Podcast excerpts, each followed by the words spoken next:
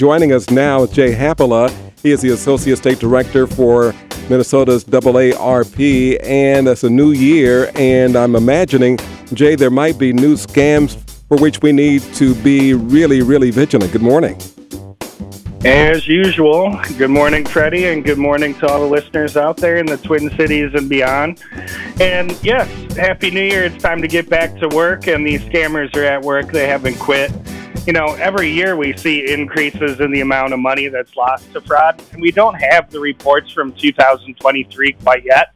But no matter what, when these numbers come out, we're going to find out that billions of dollars were lost to these criminals. And it's going to be more than four times as much money that was lost in the year 2019. So that wasn't very long ago. And of course, what's happened between now and then was the big global pandemic, and that really made people vulnerable. So we're seeing huge increases in the amount of money lost to fraud. And it tells me that people right now can make a real difference by uh, working with their family and understanding, making a commitment really to being protected and make sure their situation is all squared away so that they're not vulnerable to fraud. It's interesting. So you uh, talked about uh, making sure you talk with your family. That's one tip. Do you have some others that we can employ to protect ourselves against would-be fraudsters? Yeah, the first thing that it takes is the right mindset. And I'll bet some of your listeners out there right now are thinking, you know, I'm too smart for this. I know all the tricks. I'm not going to be the next victim. But it's not your book smarts and it's not your street smarts that are going to protect you from fraud. You know, when people do get victimized and they lose money, it's really about stress and, and isolation. It's not about being smart. Uh, we all have those moments when we're vulnerable so, you know, that's the first step is just to get in the right mindset because there there are things that people can do to make sure they're protected. They can sort of put their life on autopilot and make sure that they're not uh, going to lose money. And I'll talk about some of those practical steps right now that I recommend for people. Mm-hmm. The first thing to pay attention to is your financial account. So if you got a bank account, if you got credit cards, you got your financial investments, your job as a consumer in the United States of America is to monitor those accounts and report the, the suspicious activity you see. So when you do that, you're you're really covering most of your liability. You're not going to be liable for unauthorized transactions on those financial accounts as long as you are keeping an eye on them and reporting when you see something suspicious. So that's the first step that I recommend for folks.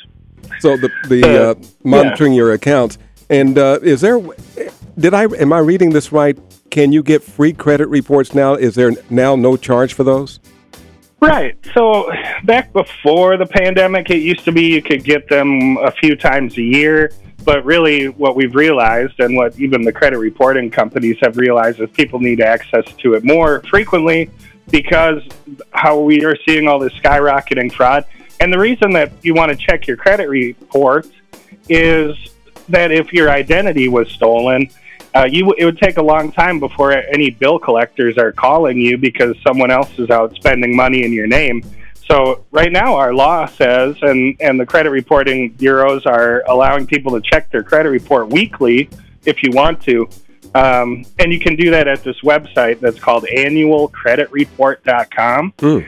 So be ca- be cautious about just going online and searching for free credit reports because uh, if you just do a search online, you're going to find a lot of questionable websites and really imposters who are trying to steal your money and information. So it's important to go to the right website. It's annualcreditreport.com. Wow, we're talking with Jay Haapala from AARP Minnesota. He is all things fraud. Well, he's not fraudulent, but he's trying to protect you from fraud. So you mentioned uh, one time about paying with credit cards, and I noticed a lot of people do that. Is that a safe route, or are we opening ourselves to fraud? Yeah, the whole payment landscape is really changing. And if you're like me over the holidays here, you probably got some gift cards. You probably uh, you know, made some online purchases and maybe used PayPal or Venmo to send some money between family members. And so there's a lot of different ways we make payments nowadays. And it's the number one red flag that I have to tell people about is really to understand the way these payments work and how you're protected or not.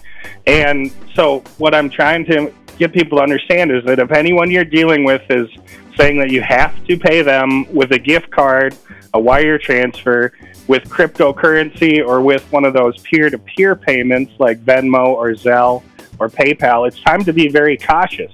all of those payment methods can be used safely, but also they're the very types of payments that scammers and criminals want you to pay them with because they can't be traced and there's no consumer protection when you find out that you made a mistake and sent money to the wrong person. Mm. So, whenever someone's asking or demanding to be paid with a gift card, wire transfer, cryptocurrency, or that Venmo or Zelle, just be very cautious, probably get some advice, talk to someone about it.